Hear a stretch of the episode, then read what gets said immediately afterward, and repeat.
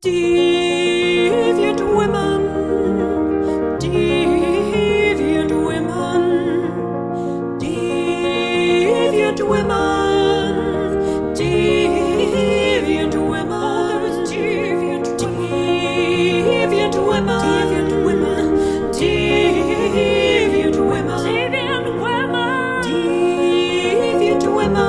women, deviant women. Welcome to Deviant Women. We are your hosts. I'm Lauren. I'm Alicia. And this is the podcast where we talk about women from history, mythology, literature, and contemporaneity. I love the way you say that every time. I do. It's special. It's a special word to me now. It's such a special word. You should get it tattooed on your butt. Nah. Just imagine that. Imagine if you just had a tattoo of the word contemporaneity. It will always be relevant. That would be amazing. That's so good. Anyway, moving on from that, we've received some of our first merch orders. Yeah, so that's really exciting. We've got t-shirts and we've got pins. If anyone wants to jump online, you can follow the link to the merch store at our blog, deviantwomenpodcast.com. Yeah, that's exciting because we launched that properly in our last podcast. So please get on board and buy our wares. You can also follow the link on our blog page to our Patreon page as well if you'd like to sign up to support us. We've got some exciting online-only content coming soon for our Patreon supporters. So... Yep, and you also get some merch as a reward if you sign up there. Yeah. So definitely get on board. So what are we talking about today, Alicia? Well, you may remember from a couple of podcasts ago, we promised a special guest was coming up and then we didn't do it. We did. Because we did do it, We're doing it now. It's done. We're doing it now. Well, it's about to be done. It's about to be done. So today we have a very special guest. On the podcast. We have a very special guest on the podcast. That's right. We have author Aurelia van Leeuwen. She is the author of a novel called Treading Air. And we're going to get to talking with Aurelia in just a moment. But first of all, we might give a little bit of context about the novel itself. So what we're really talking about when we're talking about the novel is we're talking about a historical woman named Lizzie O'Dea. So real life deviant woman. She was a petty criminal and maybe sex worker in Townsville, which is a town in the really northern Queensland for those of you who are not Australian. Yeah. So the setting that we're looking at, think hot, humid, muggy, everyone's tropical, sweating all the time. Always the sweating, never with the not sweating. And the period of time that we're talking about is sort of the interwar years, 1920s. Particularly mostly in the 1920s. There's a lot of social change happening. We've got some interesting things with the rise of flappers and changes in attitudes towards sexuality and stuff that we're going to get into. So yeah, hopefully you can unpack quite a bit of that with Aurelia. And also, I suppose just as a bit of an idea of where we kind of find Lizzie in her story, we meet her while she's still living in Brisbane with her father, who is himself a bit of a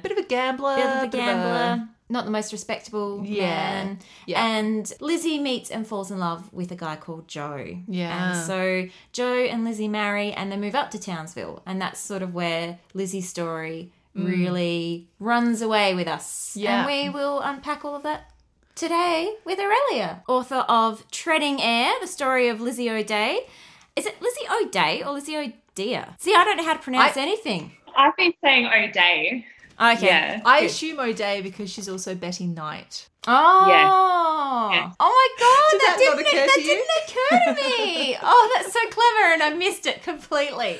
So in case you didn't catch on, this is a novel about a woman partly called Lizzie O'Dea who has an alias, Betty Knight. And so welcome, Ariella. How are you today? I'm good. So Treading Air is historical fiction.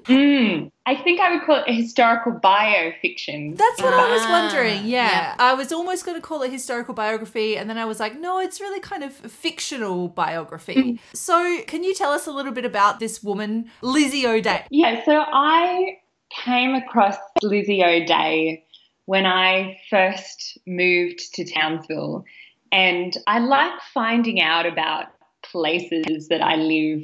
And the National Library in Trove has this amazing database of newspapers that you can search to find histories. And near where I lived, there was this empty patch of dirt And I wondered what had been there before. And when I searched the National Library databases, I found that there had been a seedy hotel there called the Causeway Hotel. Oh, seedy hotel. Yes. And then I discovered that, and this is when I first met Lizzie O'Dea, she was at the back of the Causeway Hotel, and she had shot another woman in the thumb because she had stolen 19 pounds from her best friend, Salma Grant. Oh, my God. So Lizzie went out on a kind of revenge, and the newspaper article described in quite vivid detail how the police turned up to the back of the Causeway Hotel, found Lizzie trying to hide the gun in the pocket of her apron, and Dolly Franks, who was the woman she'd shot, saying, "There's the offender," and Lizzie going, "I don't know what you're talking about. I've never seen a woman in my life before." With, I imagine it's actually probably quite difficult to conceal a gun in your apron pocket. Like, they put on fairly quickly that there was something amiss. And Selma Grant, who's the one whose money was stolen, was found passed out on the ground nearby.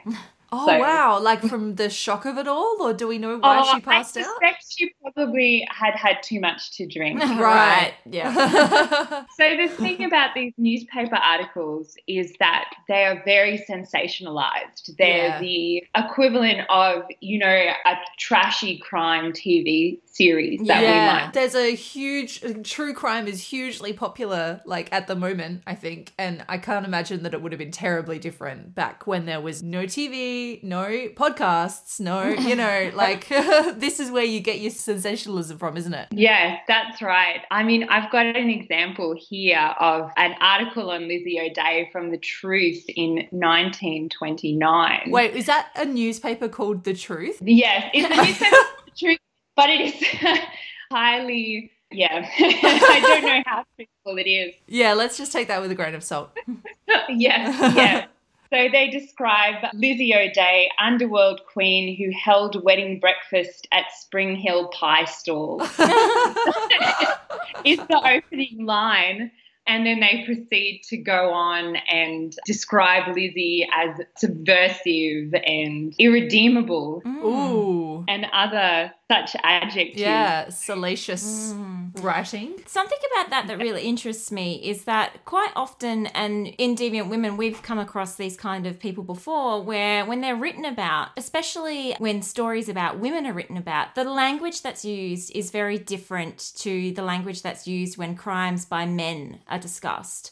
Does this kind of come up in the fact that these stories about people like Lizzie were quite sensationalised, that it's kind of almost trivialised or it's a bit of fluff, it's not taken as seriously as crimes by men, or that there is a different kind of slant to the way that it's reported? Yeah, I think actually what you see in the reporting of Lizzie O'Dea is actually that she's almost this humorous figure that emerges in the newspaper archives. So there's one article I read that was called Lizzie's Embrace, Jail, the Sequel, that described how she went up to this man in a bar, gave him a hug, said, "Will you shout me a drink, Dad?" And then when he refused, she stole his wallet. So it was this kind of humour.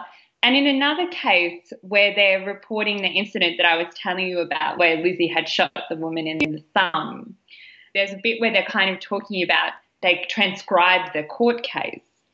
And the prosecutor and defence is saying, you know, with this gun that she had, would it kill anyone? And the lawyer says, "I don't know, but I wouldn't like to stand in front of it." Right. Oh, but the defence says, "But these shots were fired at this woman and it didn't kill her."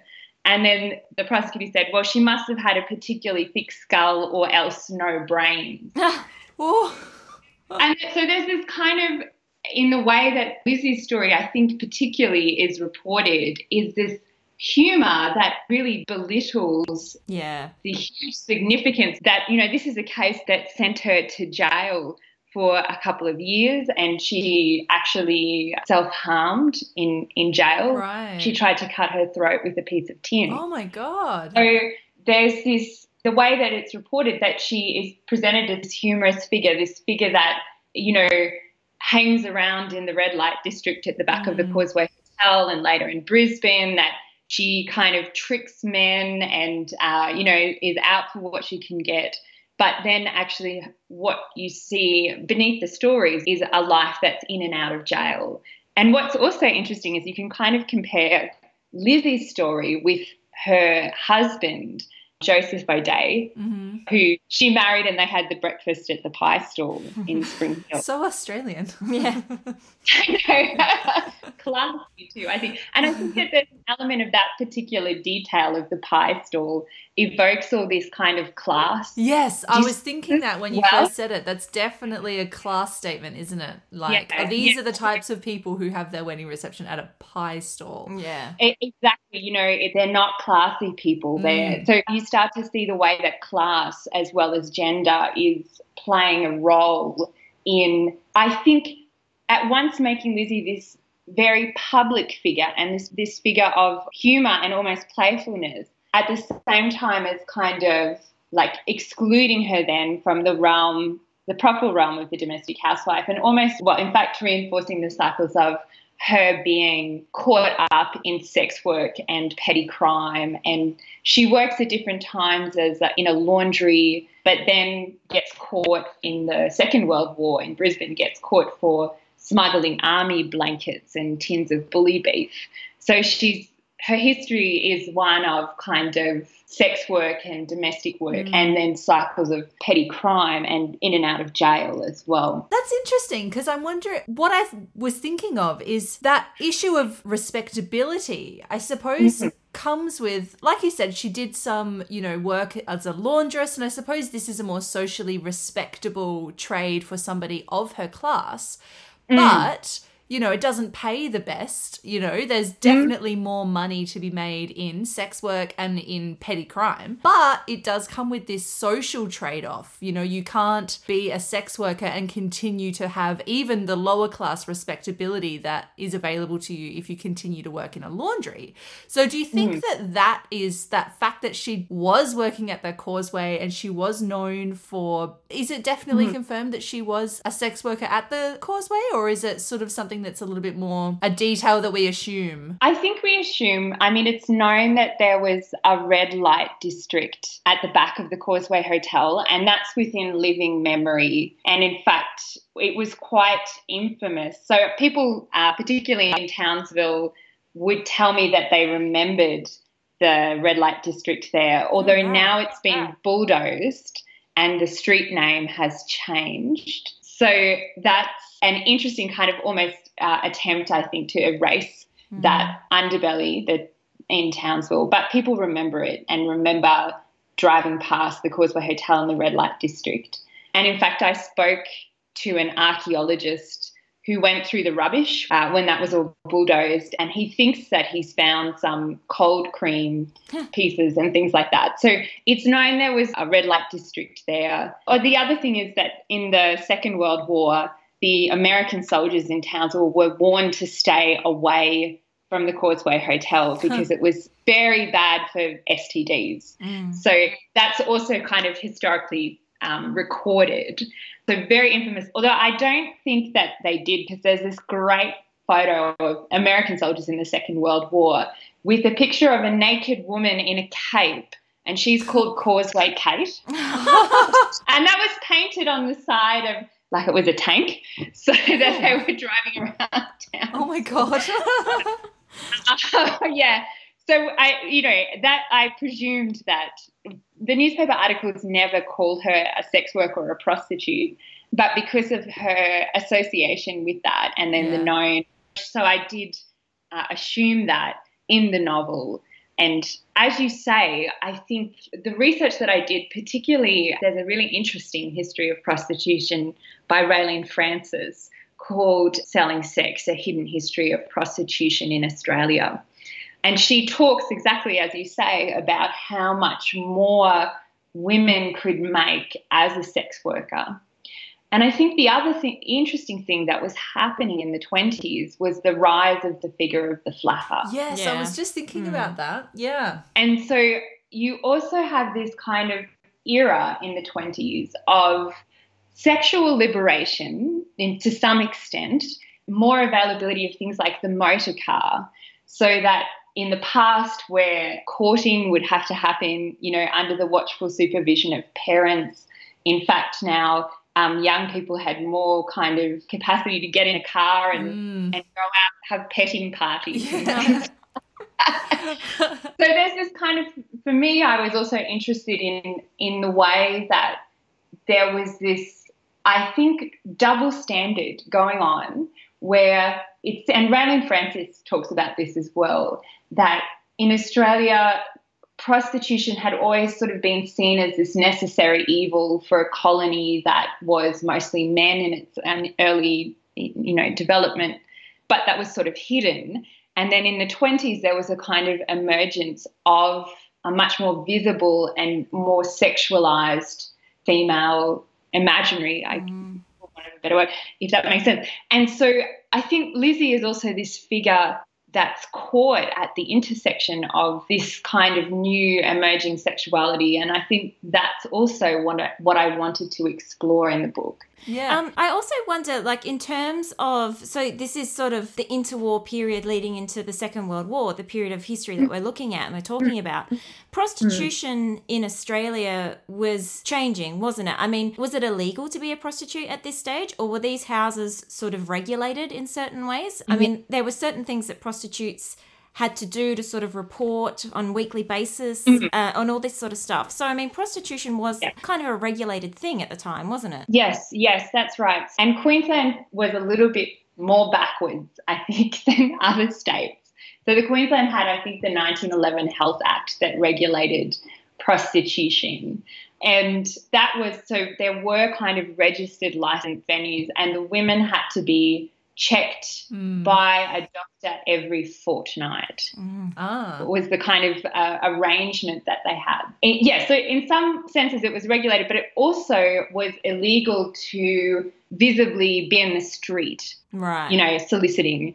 And they call it using indecent language. In many newspaper articles was, like, it was swearing, but it was also kind of trying to solicit on the street. So much code, isn't there? So much like conservative code language to talk about these things in this period. I find that fascinating. Yes, and I think that's what I mean. Like, I think there you have an example of the double standard where it's an industry that's kind of being regulated, but it's also, you know, not wanting to be visible and hidden in some ways. Yeah. But it comes back on the women, I think, because you then have the very sensationalised newspaper articles where Lizzie is, for example, treated almost like this well-known celebrity in some way, you know, sort of deviant, I guess. And at the same time that her behaviour is absolutely not condoned, and she often suffers at the, I guess, legislation, for example, where she could be locked up in a lock hospital. If she's arrested and police suspect she has a venereal disease, they will put her in the lock hospital. Wow. Yeah. It's that kind of thing of, as you say, it was seen as that necessary evil, but it's sort of like the punishment is on the supply. Nobody punishes the demand. Yes. It's the prostitutes that end up actually having to take on all of the blame for what their clients are demanding of them. So it's an incredibly... I don't think this has changed. I was going to say, I don't think this is a new problem. No. Or a problem that's necessarily any different than it's ever been. No, I think this is just the way it's always been, perhaps. Yeah. Also, I think, particularly for brothel madams, to have some degree of power in their role as, you know, managing the brothels.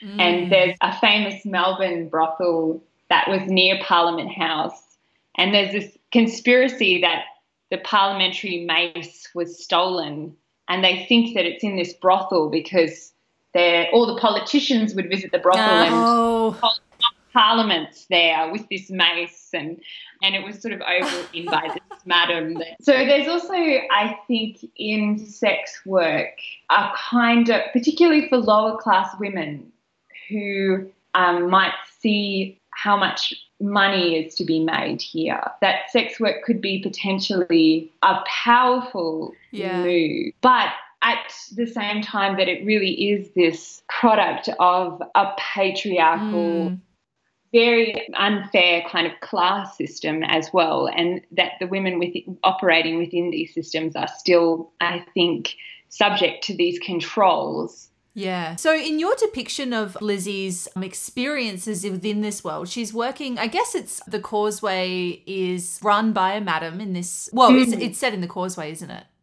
Yes, yeah. And she does, so there's the madam, and Lizzie is working there as a sex worker. And for her, your depiction is in many ways, not all the time, but in many ways quite a sex-positive experience that she has. She does find this work empowering sometimes. And I was wondering how, again, that difference between sex work that occurs in a brothel versus that which is kind of solicited on the street, and also this changing period that you're talking about. Like you said, the 1920s, we've got the rise of the flapper, new kinds of ways of talking and thinking about sexuality, but still really coded and invisible and all that stuff. Is it possible to find evidence of sex work becoming something empowering, or is this maybe a 21st century kind of lens that we put on this in order to kind of make it a little bit more palatable? Yeah.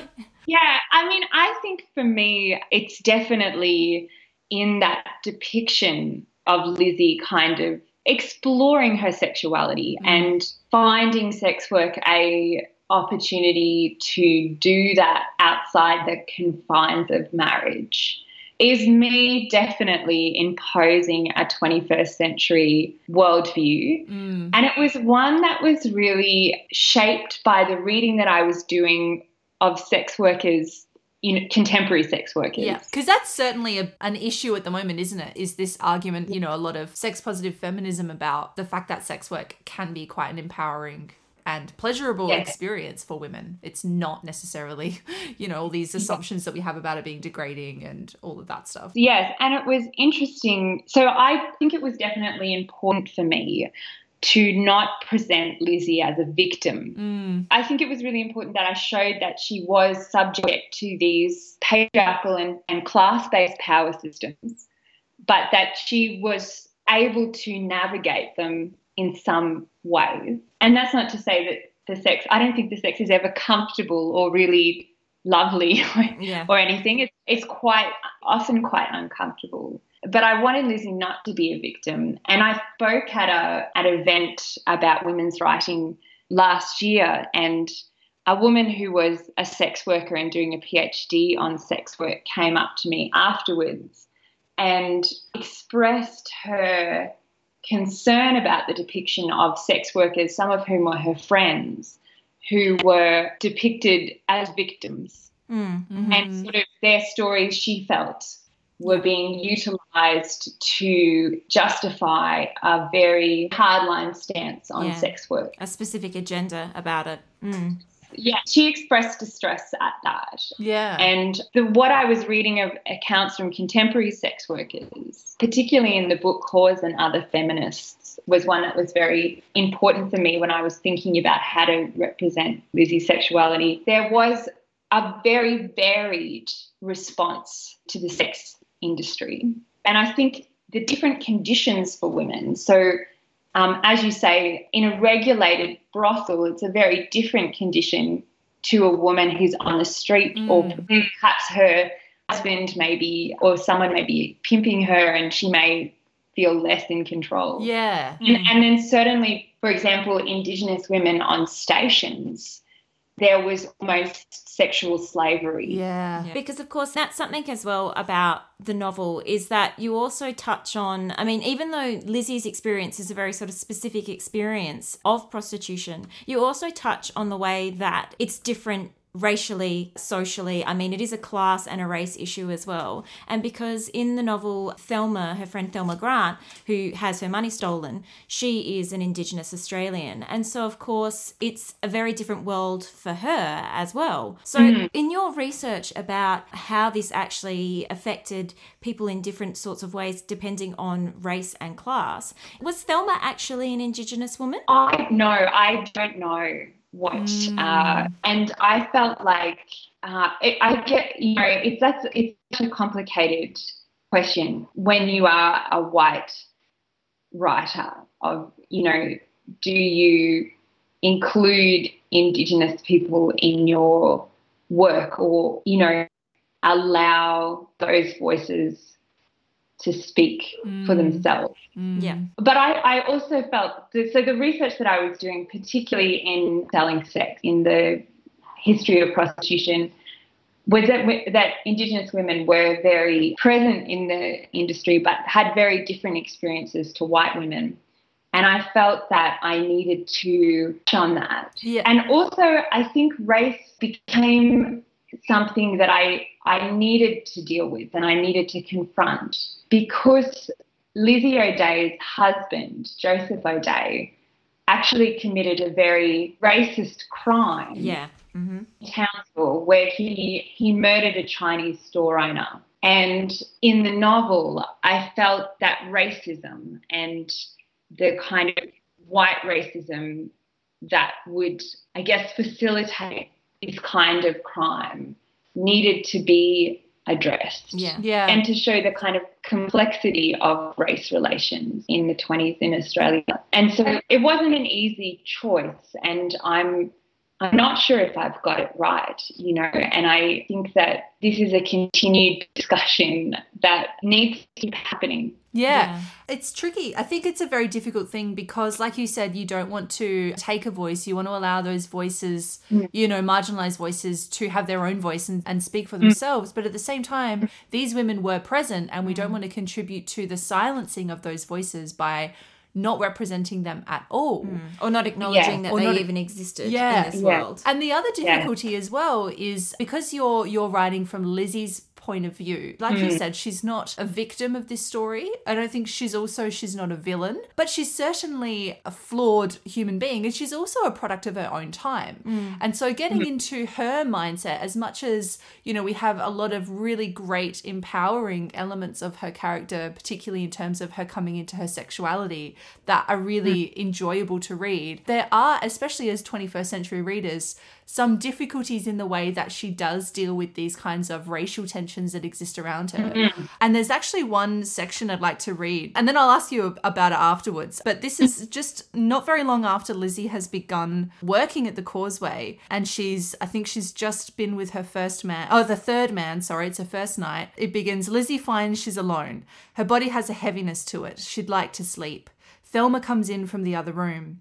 Lizzie recognises her as the woman from the drunken night with McWilliams and the bike, and from when she fetched Joe a doctor. But now Lizzie's startled by the darkness of her skin in the gaslight. Close up, she has the strangest pale eyes. Her hair rolls from her face in waves. Lizzie can't get the thought out of her mind. She's black, unable to make sense of the voice that talked to her between the men and the flat-nosed woman in front of her. She cries again. Thelma puts her hand on Lizzie's shoulder. What's wrong? Still hurting? Lizzie can't tell her it's because she's black. She's so disappointed they can never be proper friends. She wants to have a new friend, someone like Grace. So that, to me, really, I think, captures that mindset that possibly seems foreign to us now, possibly not.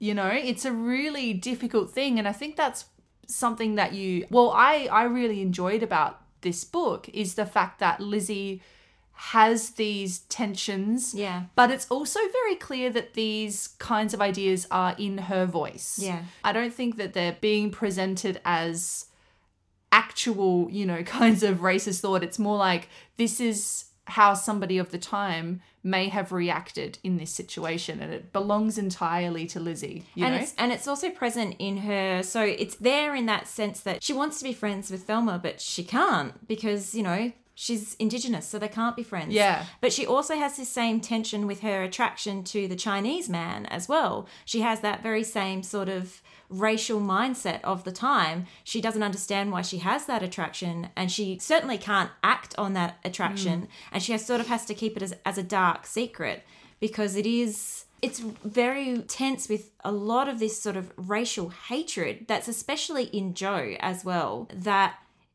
she could never admit to herself as much as to anyone else. Yeah. That was such a complex aspect aspect to present. And I talked a lot to my editor about this as we were putting it together, and how we, you know, do we include racial slurs that were, you know, recorded and known racial slurs, and how do we navigate that? And I think you're exactly right to sort of point to the way that fictional language can have that irony where we see that this is a character thinking certain things, and it's ugly. You know, racism is incredibly ugly and limiting, and it limits Lizzie. And later on she, in fact, does become friends with Thelma, and Thelma plays quite a crucial role in allowing Lizzie to see how she might survive sex work.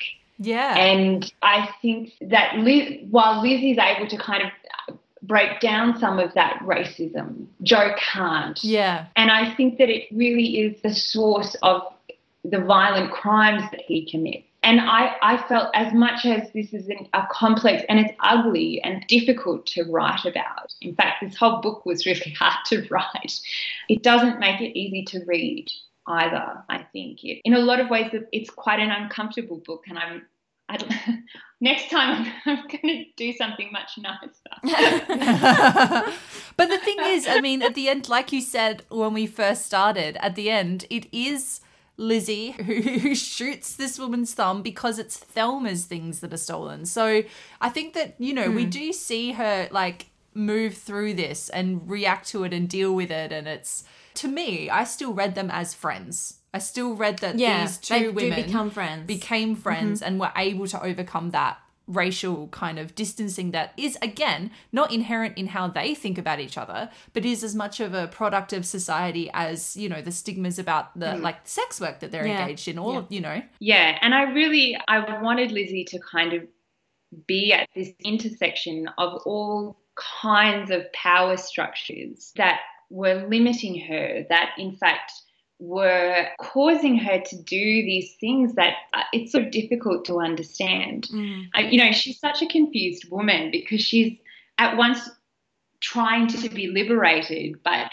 comes up against again and again these power structures, these cultural ideas that are incredibly hurtful and limiting, and she can't quite unravel all of that to fully be able to escape those cycles that she's caught up in. And one of those power structures as well that we've sort of touched on and that we're talking about, but one of those other power structures is, of course, her marriage to Jo as well. Jo is another figure. And, you know, we've talked about Jo's motivations for the crimes he commits as sort of racially driven, but Jo becomes, in a way, Lizzie becomes the breadwinner for their relationship. So, you know, Jo kind of ends up in a way sort of emasculated. Yeah, and he really feels that.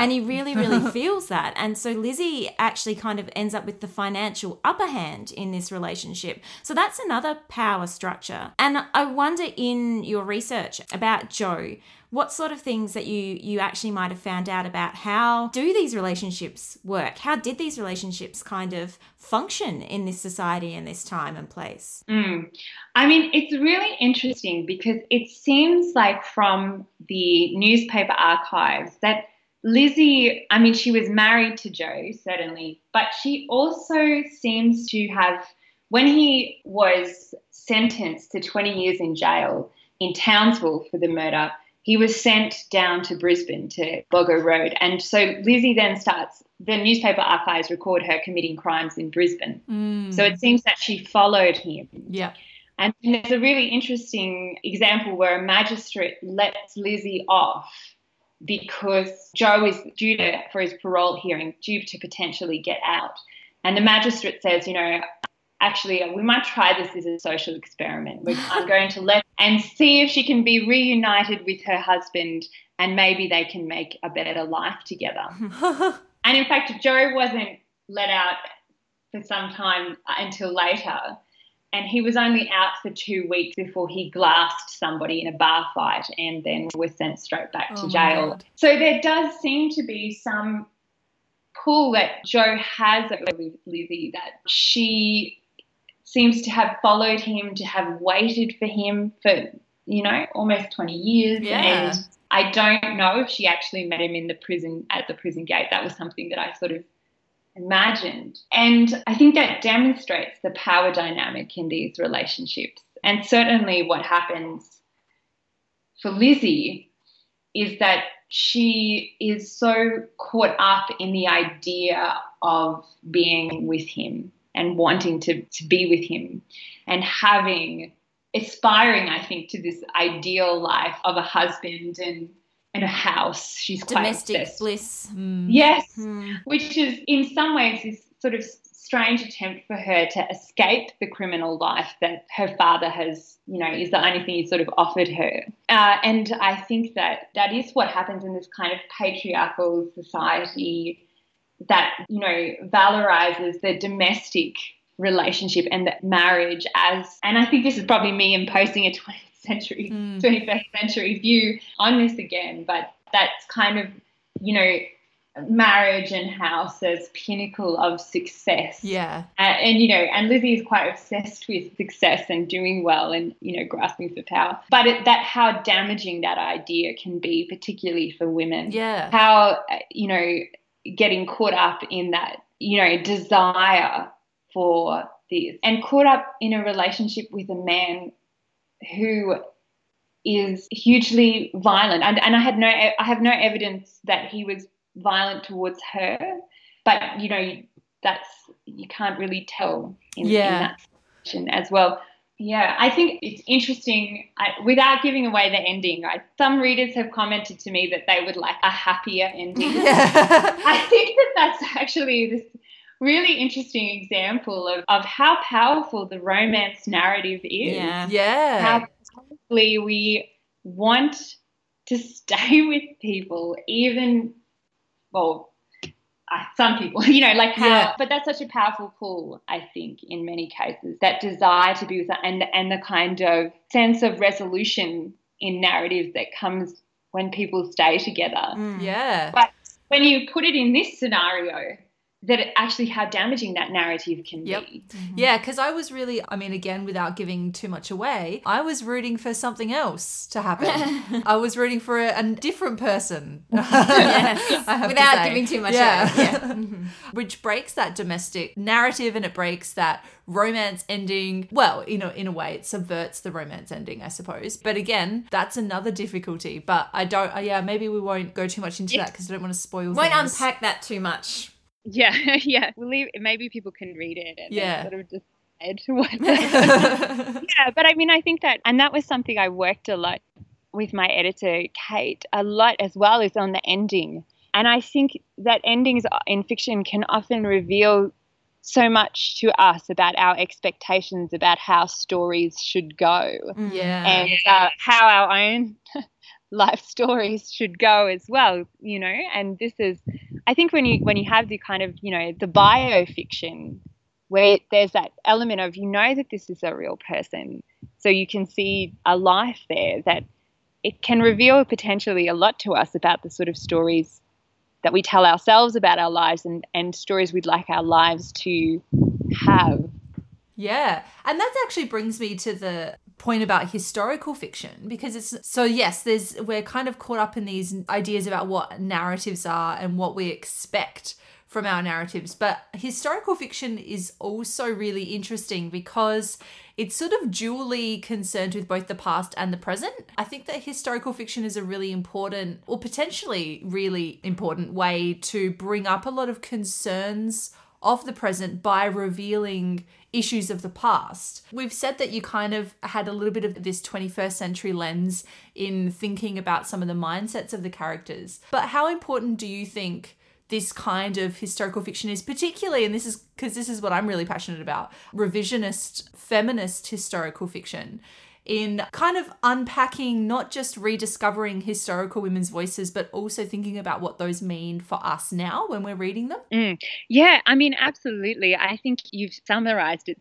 beautifully there, the way that historical fiction, in, I think, drawing attention to the stories of women that are not very well known. So Lizzie's story is in are available publicly in the archives, but you sort of have to know where to look. There's a very brief mention of her in a book called Gangland Queensland. And apart from that, she's kind of really little known in, sort of, not in the Townsville histories, you know, not in Queensland histories, just not really known. And I think that historical fiction, there's a long history of historical fiction taking, you know, telling the stories of women, and in doing so, intersecting with a very different kind of historical narrative that we as a society tell ourselves. And Australia, for some reason, seems so obsessed with male criminals and bushrangers. And definitely. I've just moved to Uralla, and there's a Captain Thunderbolt, a famous bushranger, his grave is at the end of my street. Oh my god.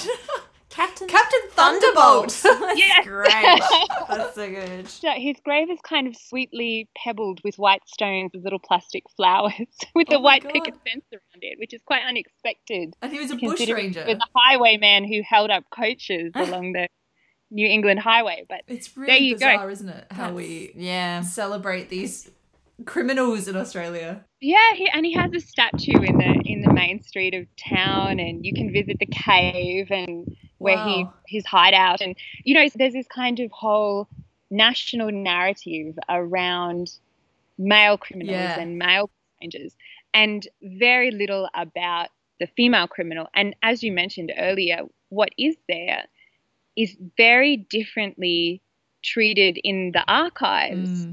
But I think also in the way that we think about women criminals, not that sex work is necessarily a crime, no, I don't want to imply that, but about the way that we, I guess, think about women who are not doing what's expected of them. Yeah, perhaps absolutely. Not behaving within the accepted boundaries. Yep.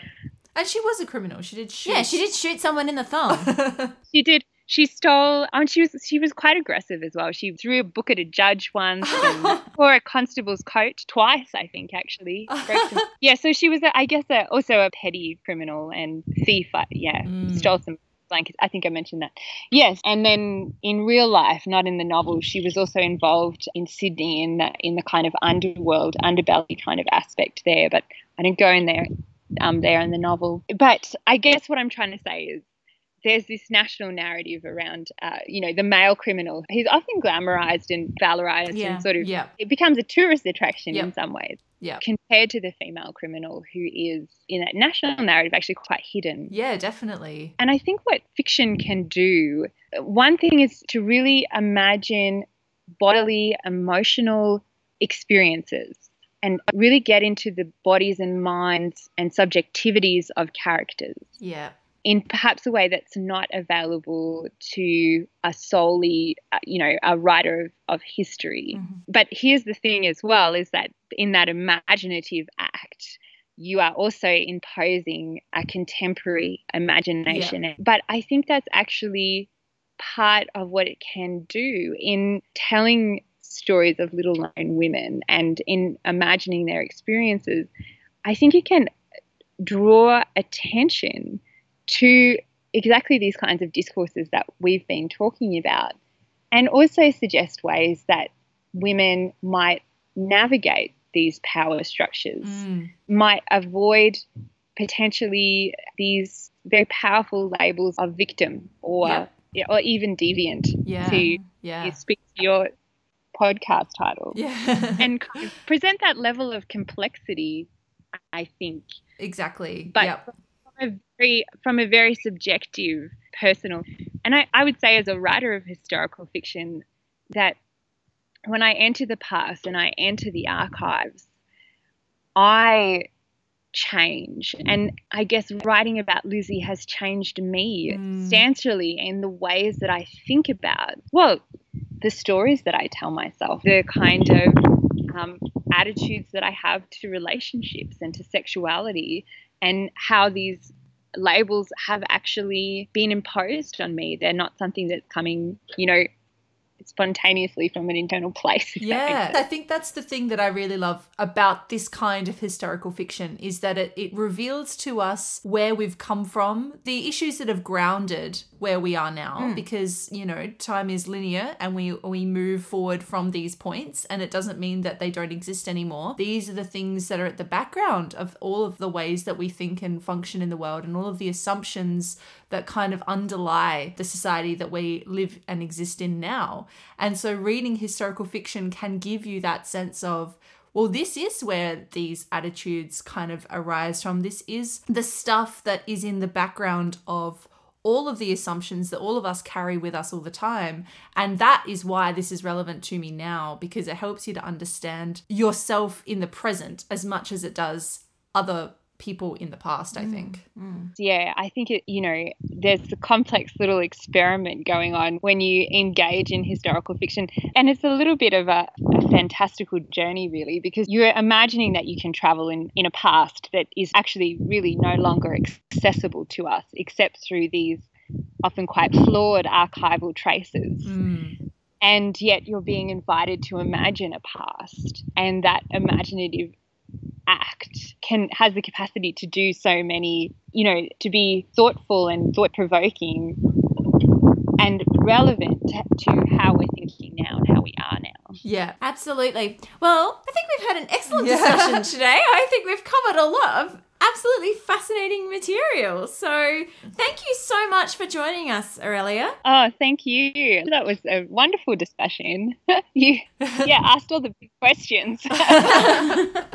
Is there any final points you want to leave us with? Do you want to let us know where we can pick up the book or anything like that? Yeah, give us a plug. Yeah, so you can buy Treading Air in all good bookstores. Yep. It's also available online and as an ebook. Yeah, because we do have a lot of international listeners as well, so they may be able to access it online if they can't find it in their local bookstore. Yes, absolutely. It's available on Amazon, and my website is arielavanlewen.com. So if you want to check that out as well. Excellent. Definitely. Well, thank you so much for your time today. Thank you. And perhaps you might be able to find out something about Captain Thunderbolt's daughter or love interest or someone. Well, I believe someone's already done that. Oh, there you Life go. Is, yes. Oh, well, you might just have to write about Captain Thunderbolt himself then. No, I think he's had enough written about it. Okay, yeah, all right, forget him. Forget Captain Thunderbolt. He's done. Yeah.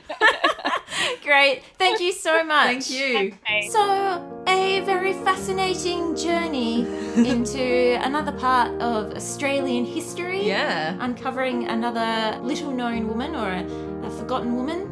Yeah, bringing her story back to life. In the tropical north. Which is very different from the wet, drizzly, cold south where we are. Deep north. The deep north. We like to call it the deep north. But if you like the podcast, there are a bunch of ways you can support us. You can follow us on Twitter. We are @DeviantWomen. Or you can like us on Facebook. You can do other things on the Facebooks as well. You don't just have to like us. Well, you could interact with us even. You could send us a message. You could talk to us. You could even send us an email. Yes, we are deviantwomenpodcast@gmail.com. We're on iTunes, Stitcher, TuneIn, SoundCloud, all those sorts of things. Please subscribe and please leave us reviews. We love reviews. More reviews.